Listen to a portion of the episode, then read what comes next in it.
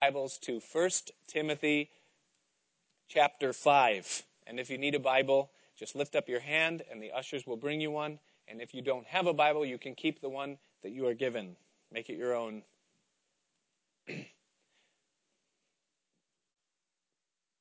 so 1 Timothy chapter 5.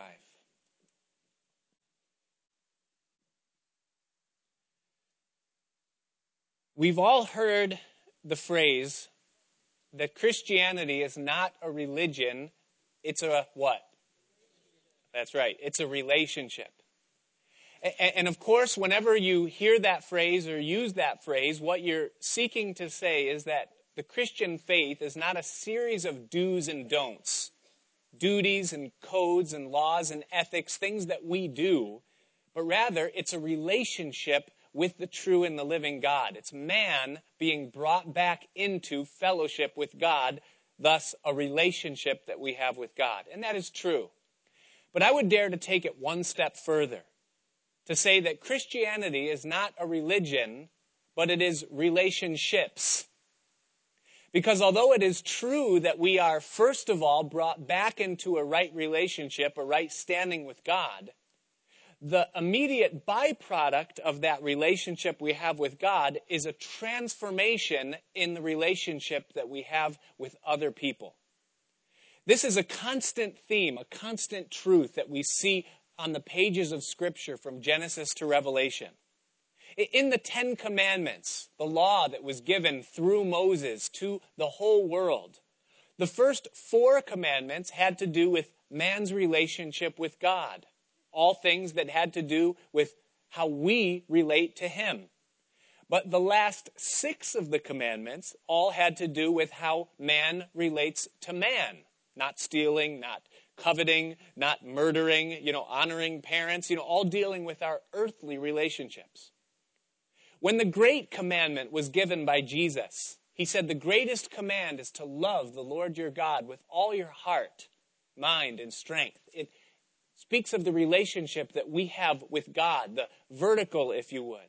But then he said the second, the second greatest commandment is just like it, and that is that you're to love your neighbor as you love yourself. That is, the relationships that we have on the horizontal plane come as a reflection of that which we have on the vertical.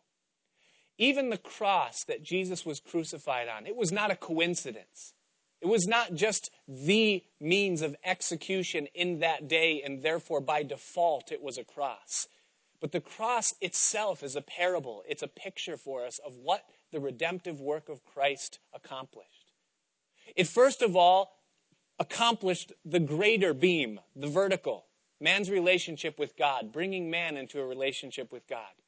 But then also there was the cross beam where his hands were stretched out, thereby signifying that the cross also redeems our earthly relationships. As our relationship with God is set right and in place, it will be reflected in our relationships with other people. And so we see this throughout the Bible. Now, last week, in our study of the last verses of chapter 4, Paul exhorted Timothy to be an example of the believer. He said, Be an example of the believer, a sample or a miniature picture, a pattern of Jesus Christ, that when they look at you, they see Jesus. And then he gave to him four exhortations, four ingredients that would cause that to take place. And that's what we looked at in our study last week. But all four of those things had to do with our relationship with God being immersed in His Word, being empowered by His Holy Spirit, surrendering our lives completely and totally to Him, you know, as uh, we are exhorted to do, and then to take heed to ourselves that we're careful to be obedient to God's Word. All four of those things had to do with our relationship with God on the vertical.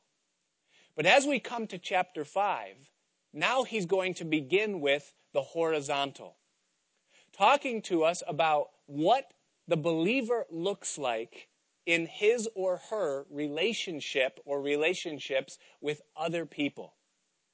And so, chapter 5 gives to us five vital characteristics necessary to be a good example of a believer in our earthly relationships. And if I were to put a title on this message, I would call it The Five Forsaken Facets of the Believer's Behavior. The five forsaken facets of the believer's behavior. Because as we hear what Paul has to say to Timothy, we find that as we look around the church, these things are greatly lacking in, in the life of God's people as a general rule. You know, they certainly do exist, but it's a challenging thing for us as we begin to hear what Paul has to say. And so, five facets of the believer's behavior that we don't see too much. And the first one is right here in the first two verses of chapter 5, and that is, if you're taking notes, to honor your elders and also your youngers. Notice with me in verse 1. Paul writes and he says, Rebuke not an elder, but entreat him as a father, and the younger men as brethren, the elder women as mothers, the younger as sisters, with all purity. Now, you recall I pointed out to you last week that Timothy was being sent by Paul to a well established church to set things in order. And we saw last week that Timothy was a relatively young man, probably in his late 30s, perhaps his early 40s. And he's being sent by Paul to a well established church to institute changes, to make waves, to ruffle some feathers, you know, to do some things that might fly in the face of the tradition that is beginning to roll there in the church in that city. And in the role that Timothy is being put into, he's going to have to deal with a whole bunch of different types of people. He's going to be dealing with people that have been walking with the Lord perhaps longer than he has. He's going to have to deal with people that are perhaps more spiritually advanced or more spiritually mature than he is. He's going to have to deal with younger converts, younger men, people that are zealous still in that zeal stage of the faith where they know just about everything that has to do with the things of God, you know. He's going to have to deal with the women's ministry, the wives of the elders and the pastors and the, you know, the system that exists in churches on that plane. And he's also going to have to deal with younger women, which can be dangerous and also challenging. He has the whole spectrum that he has to deal with. And so Paul is exhorting Timothy in these verses Timothy, you're going to need to use some wisdom. The only difference between you, Timothy, and them is your calling. It, Timothy is, he's a young man. He's sent by Paul. He's not Paul. And so Timothy's going to need to use some wisdom in dealing with this people. And Paul is essentially reminding Timothy that the objective is outcome, not authority. In other words, Timothy, don't go in with, you know, an iron fist and just declare with my name or my authority that this is the way things are going to be, but rather use wisdom. And so he breaks it down in these four things. He says, to the older men, don't rebuke them, don't put them in their place. Don't come across sharply or harshly, but rather entreat them as a father. Deal with them respectfully. The word entreat means to come alongside, to work with them, to partner up with them, to be gracious to them. Abraham Lincoln said these words. He said that if an older man and a younger man are in the same room at the same time, the older man should never mention it, but the younger man should never forget it. And the idea that he was putting forth, or the, you know, the, the phrase, the meaning of it, was basically is that there ought to be a respect when a younger man is in the presence of an older man. That the younger man should never forget who he's in the presence of. Someone with more experience, someone who is an elder, someone who's more mature, who's been around a while. But yet, at the same time, the elder man should never mention it. Not with an iron fist declaring with authority that he is over or older or better. It was just a good word. I believe that a lot of those lines of respect between the young and the old have eroded away in our culture. Even in recent years. I mean, when I grew up, just you know, 25 years ago, as a as you know a, a boy coming of age, we never would even dare think about calling an adult that was married by their first name. Not even if we put a mister before their first name. You know, and even still to this day, when I run into old neighbors or old teachers or old acquaintances of my parents, they are still Mr. Williams or Mr. Vanderwerk or, you know, Mrs. Smith. It's just, I could never call them by their first name because if I did, I would get the proverbial rap in the beak. You, know, and I knew that, and so I never did, you know, and, and there was a respect.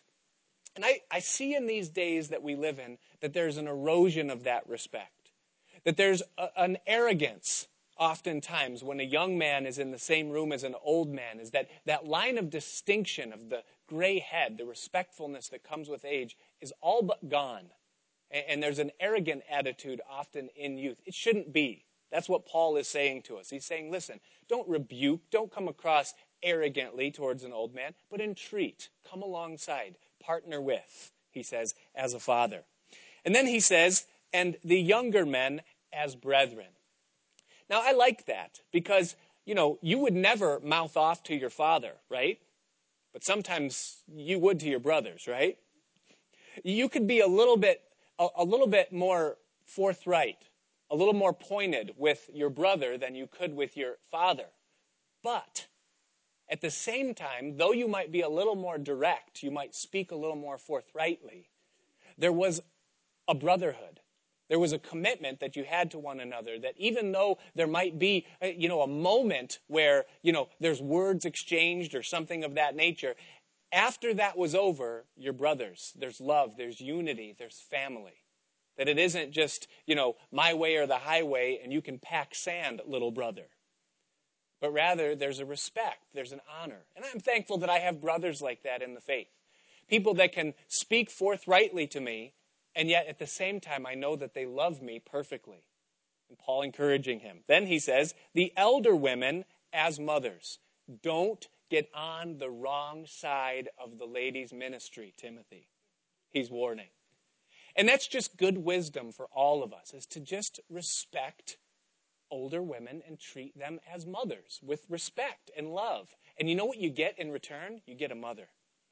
You get respect and love tenfold in return. And so treat them that way. And then finally, the younger women as sisters. And he says, he qualifies that. He says, with all The highest form of warning that can be given should be given to young men and old men in the church in how you deal with and how you relate with sisters in the Lord in the body of Christ. Be very careful. Because Satan can destroy churches, he can destroy families, he can destroy lives by an innocent friendship that ought not to be. I often counsel young people when I see them getting into uh, relationships, uh, you know, that have the appearance of boyfriend girlfriend, you know, and sometimes at the age of 15 or 16 years old. And sometimes I'll pull them aside, and eh, you know, if I feel like they're that they have a heart for the Lord, or if they fear the Lord at all, I'll pull them aside and I'll say, "Hey, where is this relationship heading?" And they'll say, "Well, what, what do you mean?" And I'll say, "Well, are you going to get married? Are you going to marry him, or are you going to marry her?" And they'll say, well, "I'm 16 years old, or I'm 15 years old. I'm, I'm not even thinking about marriage." My reply will be, "Listen." your relationship with that person is going to lead to one of two places. It's either going to lead to marriage or it's going to lead to premarital sex. And if you're not in a position to get married, then what does that leave? You know, and, and, and, oftentimes it takes them back and they consider and they stop and say, whoa, wait, there's something to think about here. The same thing is true for a married man who has a friend that's just another sister, another woman. Be careful, men, with all purity. It means to be chaste or covered. And it doesn't speak of your clothing, it speaks of your soul. Don't bare your soul to someone who's not your wife or someone who's not your husband. Because after you connect on a soul, friendship, spiritual level, It's only a little bit of space until you fall into adultery. And so be careful, beware, the warning comes. And so he gives to them this exhortation that there is to be honor. A believer that is an ambassador and an example of Jesus Christ will honor the people around him or around her in the body of Christ and out of it. And so he, he urges him to honor. The second forgotten facet that he brings up next is benevolence amongst widows and also the helpless. Not just widows, but also the helpless. Now, he spends a lot of time on this one. The majority of the chapter is dedicated to Paul instructing Timothy in this manner. Verses 3 all the way down to verse 16, Paul instructs concerning this. He says a lot. I believe that benevolence and this issue of Christian charity, sharing, giving, helping people, is probably one of the areas where the Church of Jesus Christ is the weakest today. That it's the most forgotten aspect of Christianity or of the church today. And I, and I believe that that has happened for two very practical reasons. The first one is that the government has been more than happy to shoulder the burden of it. The burden of taking care of the poor and the needy and the helpless has kind of rolled off the back of the church and it's kind of fallen onto the shoulders of the government. And the church is, is, is almost okay with that. Well, we don't have to deal with it. It's not our problem anymore. That need is being met. And so we can now give ourselves to other things. The church is okay with that. Also, the government is okay with that. Because, hey, it means that we have the ability to tax more. It means that we have the ability to increase our power base, our authority that we have in people's lives. We can use this as a leverage point to gain, you know, election uh, votes and, and, and, and you know, political persuasiveness and all, and all of that. And so the governments are happy to do that because it's not their money. They're going to take it from the rest of the people and they'll give it to whoever wants and they reap the benefits of it. So they're happy about that. And certainly Satan has no problem with it either. Because what he's been able to effectively do is take the church off of the benevolent scene and thereby keep us from doing any good in that arena. And at the same time, he is now able to give people that will take anything that they want without ever helping them in a way that God would help them in God's prescribed way. And so he can then use it to destroy people's lives he can use it to bring up civil disputes, and he can use it to divide and weaken nations. And so Satan is just as happy as anybody else. And so everybody's happy about it. The church is happy about it, the government is happy about it, Satan's happy about it, and it just kind of fell off of the church and it rolled onto the government. And so the church has forgotten about it. The other reason I believe that the church has kind of just given up in this area of benevolence is because anytime a church steps forward with any type of benevolent program or they want to help out, they risk being branded politically.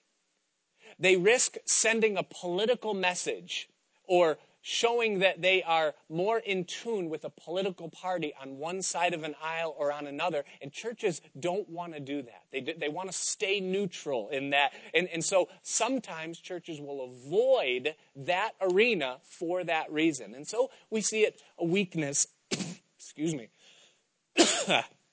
in the church today. What does the Bible say?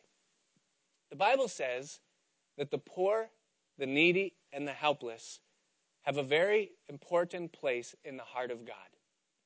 That God has great concern for those that have need. You cannot open the Bible without seeing somewhere God giving exhortation that He has a heart for. He desires the poor to be taken care of, and He puts the burden upon His people to shoulder it. And He does that willingly and strategically and with goodwill, good intention. And so, as Christians, we cannot just say, well, benevolence is being taken care of socially, politically, in the government, and so we, no, we can't do that. because God has put it in us to do it. We're to be benevolent and we must maintain an attitude of benevolence. And so in these verses, Paul gives to us some practical instruction. Because here's what happens is that someone is moved in their heart to help. And immediately, if they're not careful, if they don't understand, the whole world of burdens will fall upon their shoulders and they'll want to meet all of it. And no one can meet all of it. No church can meet all of the needs. So, how do you know who to help, when to help, and why to help? That's what Paul discusses here in these verses. And what he gives to us, is what I see, you may see more, but I see four things, four guidelines. If you're a person who wants to help, what are some things that we consider when we want to step into this thing?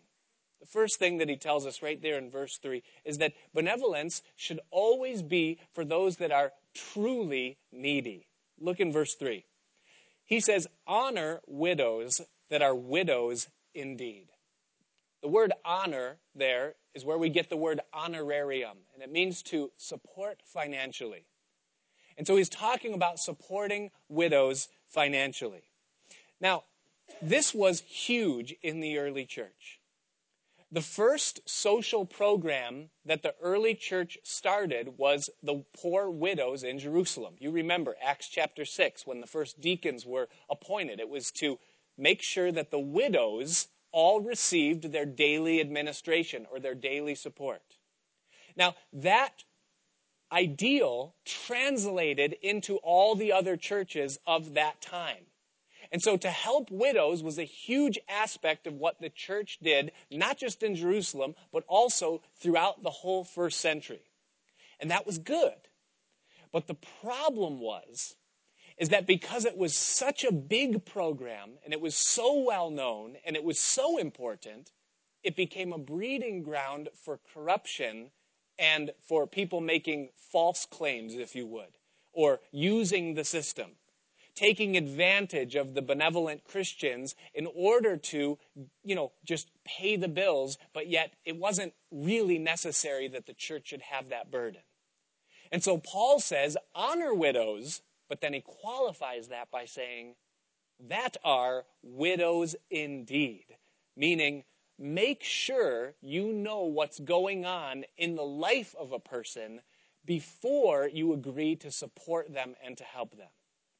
Now, that goes for widows then, but it also goes as we would be benevolent to anyone now is that you should, it's just practical wisdom, that you should know what's going on in the life of the person or the people or the missions organization or whatever it is that you're going to support. You should make sure that there actually is a need. That you're not just, you know, giving support to something that doesn't need support. And especially as a church, Paul is saying, honor the widows, but that they're widows indeed. The second thing that he brings to our attention in the next verse, in verse 4, is that, and listen carefully, benevolence, biblically, is always the responsibility of the family first. Notice in verse 4. He says, But if any widow have children or nephews, and that word nephews in the Greek, it means descendants. So it would include grandchildren or anyone else, extended family. He says, Let them first learn to show piety at home and to requite or repay their parents, for that is good and acceptable before God. That the burden of benevolence always falls upon family first. That is the way of God. There is no substitution for the family unit in any social, government, or otherwise program that exists on the world.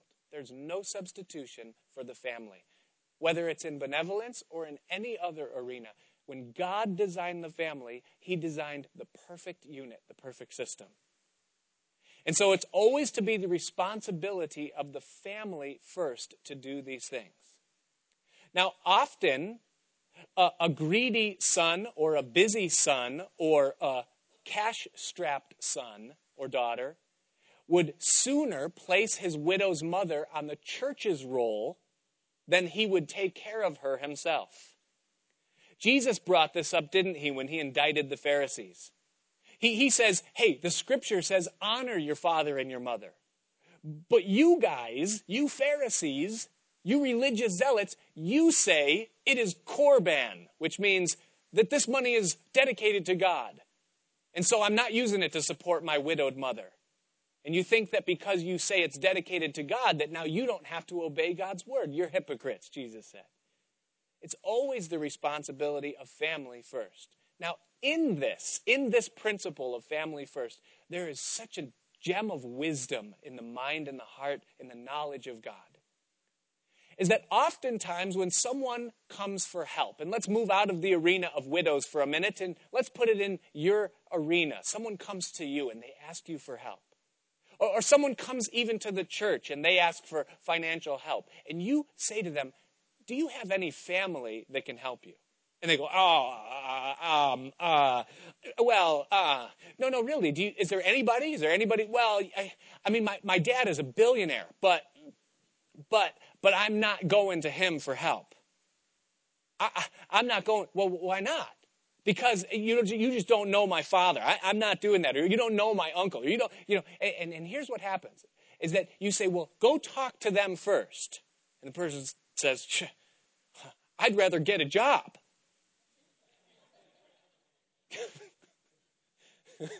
Bingo, you know. and so God, very wise, He knows that people our nature is that we would much rather come to an anonymous donor, someone who eh, can go unnamed, unknown as our bailout, our helper, than we would go to our family. Our family is going to hold us accountable.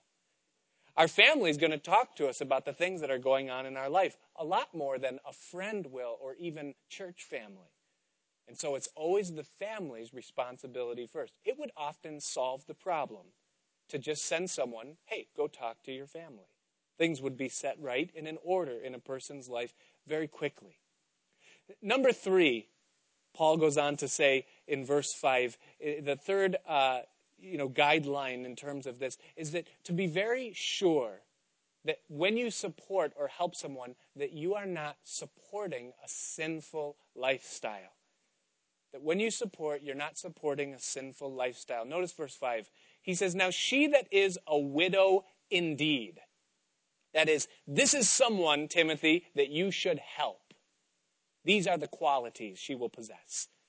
That first of all, she is desolate, meaning that she truly has no other recourse. There's no family, there's no social security in any regard that she can fall back upon, is that she has nothing. She's truly desolate. Second of all, she trusteth in God. That is, she's saved. She believes in God.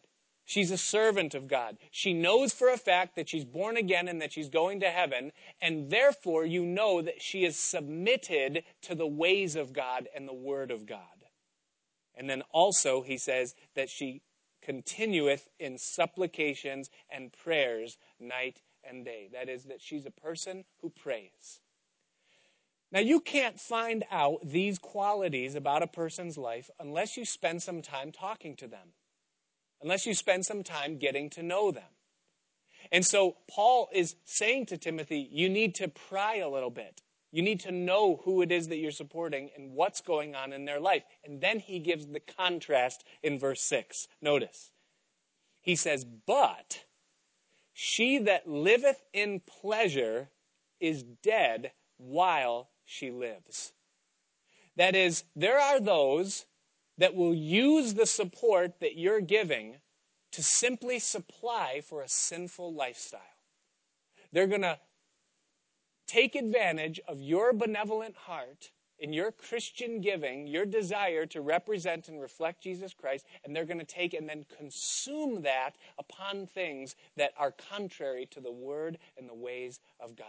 Did you put the picture up already? I didn't even say it yet. I saw it come up in the, in the screen. It, case in point, here, here it comes. Now you're primed. Everybody sits up. You know what's coming. Case in point. This was a, a, picture that my father sent me via email of a receipt that was found in a parking lot. You could put it up. Go ahead, put it up there. I, I know that the resolution isn't perfect, but if you notice, there's five cases of Mountain Dew, six cold water lobsters, two porterhouse steaks, and it was paid for with food stamps. now, that's taking advantage of the system, if you ask me. you know, I'm not on food stamps. I don't get to eat that stuff, you know? and, and, and so, but, but this is what Paul is getting at when, when he's talking about make sure you know what the money you're giving, where the support you're lending, what it's going to. Because there are people that will take advantage simply to supply for a sinful lifestyle. And, and, and you don't want to do that. Because notice in verse 7, if with me, he says, And these things give in charge that they may be blameless.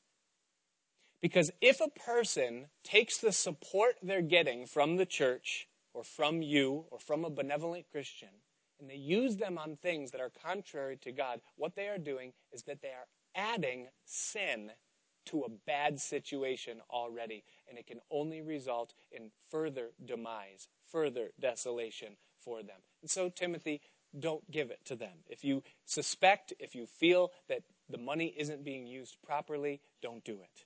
And then finally, uh, then of course in verse 8, he reiterates the importance of family for the second time. He says, But if any provide not for his own, and specially for those of his own house, he hath denied the faith and is worse than an infidel. That it is imperative in the mind and in the economy of God that we be taking care of our family first, or looking to our family first before we would put the burden upon the church. Now, the fourth thing that Paul deals with in the final verses of this segment, the fourth guideline as far as benevolence is concerned, is that make sure in your benevolence that you are not interfering or interrupting God's plan or God's work in someone's life. Make sure that by helping them, you are not interfering with God's work and God's plan in their life. Notice the contrast that he puts here. Look in verse 9. He says, Let a widow be taken into the, or I'm sorry, let not a widow be taken into the number under three score years old. That is, under the age of 60. Now, in that day, that was a woman who was well on in years. Notice what he says about her at the age of 60. He says that she had been the wife of one man, well reported of for good works. If she have brought up children, if she have lodged strangers, if she have washed the saints' feet, if she have relieved the afflicted, if she have diligently followed every good work. Notice that all of these qualifications that he placed upon this woman are in the past tense. This widow that is to be supported is well into the downswing of her life. She's already been faithful in you know, in her marriage, and she has done. She's proven herself to be all of these things. And this, this woman, there, God has worked in her life. She has finished her course, and she is essentially in God's waiting room. She's waiting to die. And, and she is the kind of woman that is to be brought into the, you know, into the number. She's to be supported. But notice the contrast that he gives in verse 11. He says, But the younger widows, refuse. For when they have begun to wax wanton, I love that, this language, don't you? Against Christ, they will marry, having damnation because they have cast off their first faith. And the word damnation there doesn't mean that she won't be saved or that she's forsaking her salvation, but it simply means that being guilty that, that in her in her grief over losing her husband, she said, "I'm never going to marry again, and and, and my, I'm, I'm living only for Jesus now." But Paul says that that will fade away, and, and, and what will be revealed is that this woman, in contrast to the one that we already saw, this one still has life left. She still has energy. She still has zeal. She still has something there. She's got something to give. She can still bear children, Paul is going to say. He goes on and he says, verse 13, this is what's going to happen to that woman if you support her. It says, and withal, they learn to be idle, wandering about from house to house. And not only idle, but tattlers also, and busybodies, speaking things which they ought not. They're going to have problems. If you support this person who still has something to do, that God still has something for, and you go underneath and you remove them from the path that God has them on, then you are going to cause them to become idle, to become busybodies, to become tattlers, because they're going to have too much time and too much energy, and it's going to be too easy for them, and it's going to cause problems. And so he says, verse 14, I will therefore that the younger women marry, bear children, guide the house, give none occasion to the adversary to speak reproachfully. For some have already turned aside after Satan. Now, listen the purpose of benevolence, the purpose of the church supporting widows, the purpose of you out of the kindness of Christ in your heart, helping someone out financially. The purpose in God's mind behind calling us to do that is that we might help people. And by helping them, it doesn't mean taking care of all of their problems for them. What it means is helping them to get back on their feet and into a course of life wherein they can be productive and fruitful for the kingdom of God. That's always God's heart and God's mind in, in, in you know, in, in the church helping someone to get on their feet is that they might find their way back into or into the perfect will of God. Now, listen carefully to me. There are times when a person is in a rough situation, not because they just fell on hard times, but because God is doing something specifically in their life to refine them or to test them or to in some way move them where they're supposed to be for the purpose of His plan in their life. And so sometimes poverty, difficulty, desolateness, as Paul calls it. Sometimes those things are God's hand in the person's life so that they will grow or discover what it is that God has for them.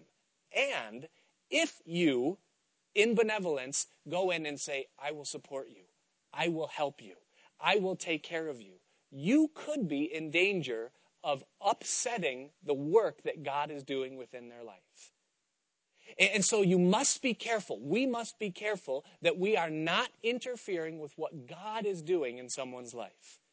A few years ago, my daughters got into raising uh, butterflies, monarch butterflies. And so they sent away for the little rainbow monarch caterpillars, you know, and they got some milkweed plants and, and, and they watched these things. And it was fascinating. I mean, it's quite a fast cycle. You know, so you watch these caterpillars just balloon. They go from, you know, about a millimeter in length to like two or three inches and, you know, about a centimeter thick fairly quickly. And they're beautiful caterpillars. And then you watch. They hang on the, the milkweed leaf and they form the chrysalis. And now you've got a cocoon, you know, this thing just hanging there and you just wait and you watch it. It starts bright green and then it slowly gets darker and darker and darker and darker and darker.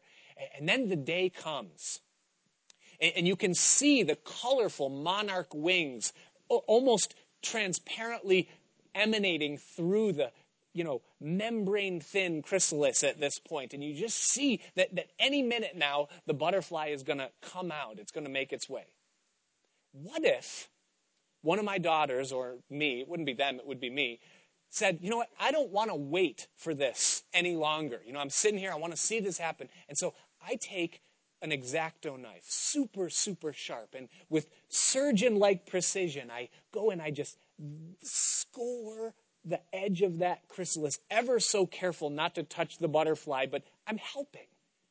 I'm just helping the process along a little bit by, by doing this. And so I just score the thing and I peel back, you know, the membrane just enough so that the butterfly, and, and I see, you know, it, it's begin to, you know, open up and expand its wings and it stands upon the edge of the chrysalis. And, and just as it's about to, to spread its wings and take off in flight, guess what happens? It drops to the ground paralyzed. You say, whoa, whoa, wait, wait a minute. How could you be paralyzed? I helped you. How is it that, that you're not able to fly, that you're not able to fulfill your destiny? I helped you. What, what's going on? Why is this happening? Here's why. Because you're not God. And God, in His perfect wisdom, coated the inside of that chrysalis membrane with an enzyme. And when that butterfly struggles, when it begins to realize, you know, I'm cramped in this space and I need to, I, I, there's something more for me and I don't, I feel like I'm cramped and what's going on? And it begins to, it begins to flail and flap and try to get itself free. When, when it begins to do that, that enzyme is dispersed upon its wings and it strengthens them and enables them to fly so that when that membrane is opened up and that butterfly begins now to flap, the strength that it needs is there and it can now go on with its life. It is possible, Christian, for you and I to help someone in such a way that we are crippling them for the plan that God has for their future. And that's the heart of what Paul is getting at here when he talks about refusing. And so this is what he tells Timothy that he's to do when he suspects this. He says, refuse. Say no. It's the hardest thing to do when you're faced with someone that has a need, to look them in the eye and say, you know what? I just know that God has something for you, and for me to help you in this way right now is going to upset what God is doing in your life. And so I've got to say, no, I cannot help you. But it's necessary sometimes. And then as he closes out this segment in verse 16, for the third time, now he brings this up. He says, If any man or woman, woman that believes have widows, let them relieve them.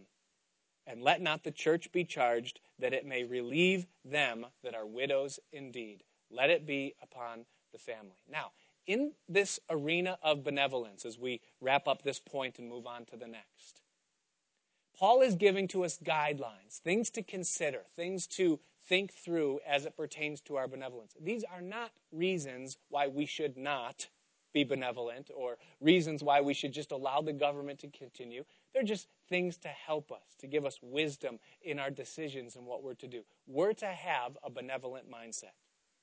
If there's an error to be made, error on the side of benevolence. That's the rule. How are you doing in this, Christian? How would you rate, or how would God rate, moreover, your benevolence as He would look upon your life? Do you and your family have some way of support? Have some way that you reach out? Some way that you give of what you have to those that have need? Are you a benevolent person? I think it's a good idea for us individually, maybe for our families, for our kids to see us doing that, for our kids to see us reaching out outside of ourselves, outside of our world, and giving to those that have need. I think if you're a part of a home group, that's a great way that you can, as a, as a group, come together and reach outside of yourselves and not become introverted. To, to find out who, maybe, what family somewhere at someone's job or someone in the church or someone in the neighborhood really has a need. And part of your home group, get together and put together a pool and just help people out. Be benevolent. I think it's an area that the church is incredibly weak, and yet it's something that God desires and that God will bless. And so we're to be benevolent, Paul says. Then he moves on uh, into our. Th- and I know that I said five, and there are five, but that was the long one. You saw all the verses I had to get through there, so don't worry. Um, but number three, uh, the third forgotten or forsaken facet of the believer's behavior is respect for good pastors and elders. Notice in verse 17. He says, Let the elders that rule well be counted worthy of double honor, especially they who labor in the word and doctrine. What he's saying there is that if you have a good pastor or good elders, a good leadership team that's in your church, then in your mind, esteem them to be worth double honor. Again, that word honor is honorarium, or, you know, it speaks of the financial support. If you have a good pastor, consider them to be worthy of double what they're getting paid. And then he defines what a good pastor or what a good eldership or good leadership team is. It says, when they labor in the word and in doctrine. And then he defines that with two scriptural references in verse 18. He says, For the scripture saith, Thou shalt not muzzle the ox that treads out the corn. Now that just clears it up for everyone, right? Now you know what a pastor, a good pastor is an ox that treads out the corn. No, but, but literally, what this speaks of in Old Testament times, this is actually scripture. It's Deuteronomy chapter 25, verse 4. And this is what God said word for word. He said, Do not muzzle the ox that treads out the corn. And Paul essentially is saying he's not talking about cows, he's talking about pastors, you know. We just sit up here mooing and no. But they would use oxen as instruments of threshing. And here's how that would work is that when they would bring in the sheaves from the harvest or the husks of corn, they would place them upon the threshing floor there in their barn. And the threshing floor was usually high up on a hill, somewhere where there was a strong breeze, and the barn would be open on both ends. And one of the options for threshing was to use your ox. And the ox would come in, and here's what the ox would do he would just simply walk back and forth upon the wheat, upon the grain, or upon the corn. He would just tread it. He would just tread and just keep walking. And hour after hour, the farmer would just walk his ox, and the weight of the ox would crack the chaff that was surrounding the wheat, and it would release what was useful from that which was not. And so, after the ox had tread out the corn for a certain period of time, he would remove the ox, and then he would wait for a breeze to come through. And he would begin taking, you know, armfuls of this harvest, this, you know, precious seed, and he would begin throwing it up in the air. And as the breeze would come through the barn, it would blow away the chaff and the useless part of what was protecting that wheat. But the, the weightiness, the wheat would just drop to the ground. And so the wind would be blowing and, and he'd be throwing it up. And, and what would be left when he was finished was just the harvested useful product. That is what would remain. And then he would just package that up and he would bring it to market or he would bring it into his storehouse. And then that was the useful part. And Paul is saying that that essentially is the job of a good pastor. A, a good pastor is one who takes the raw material of the word and just hour after hour just treads it, walks over it, meditates in it, breaks it down, removes the chaff, that which is not useful, and then after sufficiently breaking it down and chewing it up and separating it all apart, now he just waits. He waits for the moving of the Spirit and he begins to lift up his message. He begins to lift it up barrel by barrel, eh, throwing it to the heavens, if you would. And then the, the Spirit of God moves upon it and just removes everything that's useless, everything that's without weight, without substance, just takes it out. And then what falls back to the ground is only that which is useful. And so that by the time people come to hear the word and hear the doctrine, they're not receiving chaff they're not receiving that which is not useful, but that, that's been sufficiently tread upon. It's been lifted up. It's been prayed for. It's been blown over by the Spirit of God. And now it's something that's useful and edifying and profitable to the people of God. And what Paul is saying is that if you have a pastor or pastors or elders like that, then in your mind, esteem them to be worth double what they're getting paid. He's not saying pay them double. I wish he was. He's saying, esteem them to be worth double what they're getting because that's a good pastor. That's what they're to be about. And so he's saying, esteem them highly. Now, not only in their worth, but also esteem them in their warfare. Notice verse 19. He says, Against an elder receive not an accusation, but before two or three witnesses. Don't receive an accusation against an elder except before two or three. Understand that if a man is called by God to be in the ministry, there is a target upon his back. And one of the favorite tools of Satan to try to bring him down is slander. That someone will just rail an accusation against him. And, and, and by doing that, if he can make that work, then he damages that preacher's reputation, first of all, and then he also damages the people's ability to receive from him. And so he's made that ministry useless.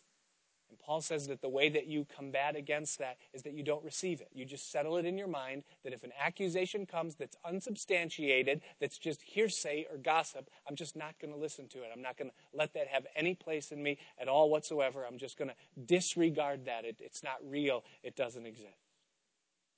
There are pulpits today that are occupied by people that should not be in them.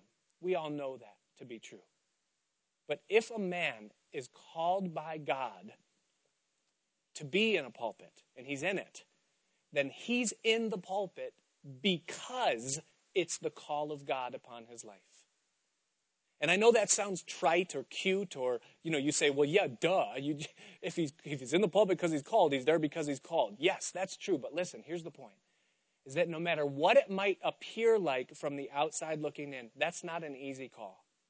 It's not an easy life. And so Paul is saying, support them in their warfare. Don't receive a, a useless accusation. You say, well, what if they really did sin? What if they're guilty? Well, that's what he deals with next. He says in verse 20, and this is number four, by the way, if you're taking notes, the fourth facet, and that is the fear of God and holiness. The fourth forgotten facet is the fear of God and holiness. He says, Them that sin, and he's still talking in the context of elders, he says, rebuke before all that others also may fear. Now, the word sin there doesn't mean every time he sticks his gum under the seat. Because I've been at conferences with Bobby where he does that, you know. and I've done it. You know, who hasn't done it? You know, I, the seat's here. You know, they got. That's not what it's talking about. The point is not the point is not every time he does something wrong, oh, oh we're going to rebuke the pastor or rebuke someone. No, no, no, no. The idea is that it's transgression. Is that there's a, a moral issue that goes to the depth of the character that reveals deep, unrepentant wickedness, and that that man shouldn't be. That's what it's talking about. And he says, Them that sin in that way, they fall. He says, Rebuke them before all. And why would you do that? He says, So that others may fear so that others may fear. One of the greatest things that's lacking in Christian people today is a healthy fear of God. To realize that there's consequences for sin. To recognize that, you know, uh, that, that I can't sin and just get away with it. And so if, if someone is rebuked publicly, it's a great deterrent. If you hear of someone's sin, it helps you to not sin, to not give yourself to sin. Did you know this? I know we got to wrap it up. I'm starting to get my auctioneer voice because we got to get through this text, you know. But did you know that Verizon Wireless keeps every text message that is sent for a period of two years? And they're lobbying right now to require them to hold on to them for 10 years and make them accessible to law enforcement. Now, knowing that, doesn't it make you think twice about what you put in a text message? I mean, even if you're not texting things you shouldn't be texting, you know, it still makes you think, whoa, you know, this is going to be seen by someone. And that's the idea here, is that when you realize that sin has consequences in leadership, you recognize sin also has consequences in my life. And so it causes me to think twice about the things that I do. That's why the psalmist says, Psalm 111, verse 10, it says that the fear of God is the beginning of wisdom. Wisdom is knowing what to do. It's making good, good choices. And when a person has a healthy fear of God, it helps them make good choices.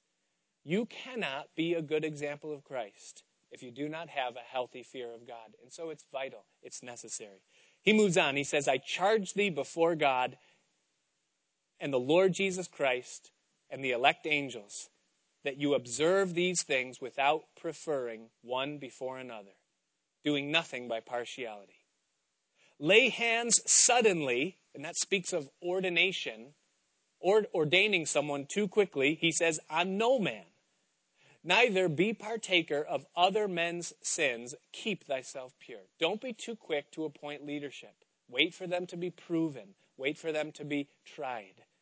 And then he says, after saying, Keep thyself pure, he says something very parenthetical and very personal to Timothy. He says, Drink no longer water but use a little wine for thy stomach's sake and thine often infirmities. In those days, there was two types of alcohol there was what they called strong drink, which is the equivalent of what we call wine. It was simply crushed grapes that were fermented and then served. It was strong drink, it was undiluted.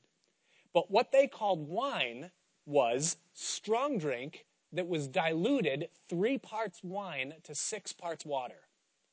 So that means you would take three cups of the wine and then six cups of water, and you would mix that, and that's what they would use as table wine. And so it was two thirds, you know, or, it was diluted uh, in that way, and it was served that way, and it was served, you know, that's what Jesus would have drunk at the feasts and that kind of a thing. And it's very difficult to get drunk on a glass of wine that's diluted in that way. And so this is not Paul saying to Timothy, hey, Tim, it's okay.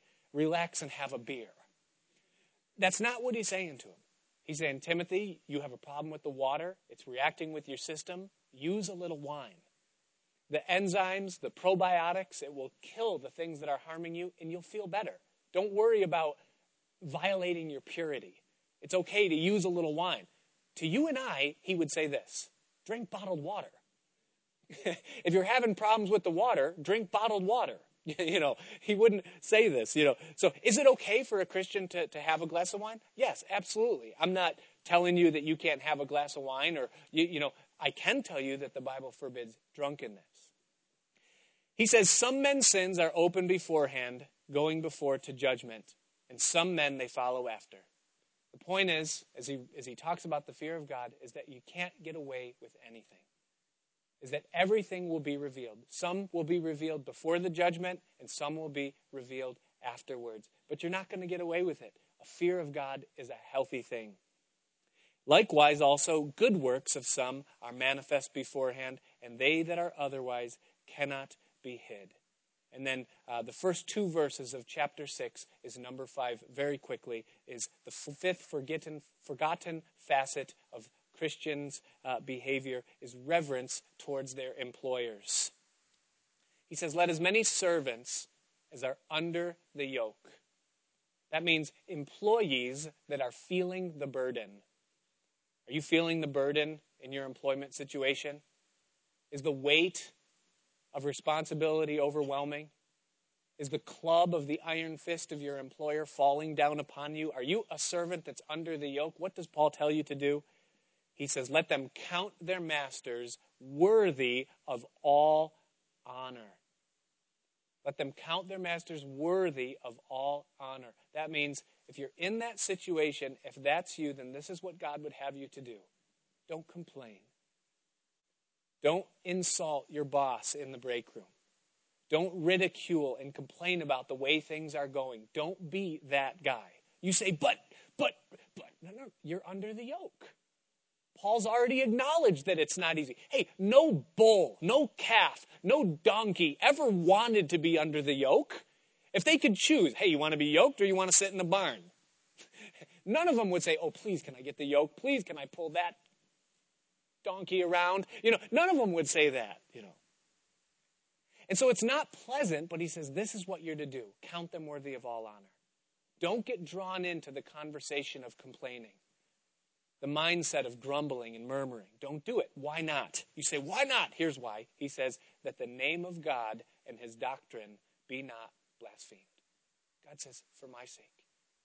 Because you're an example and an ambassador of me, and there is no greater witness than a person in poor or less than desirable working conditions that gives honor and glory to God and to their employer, even though it's unpleasant.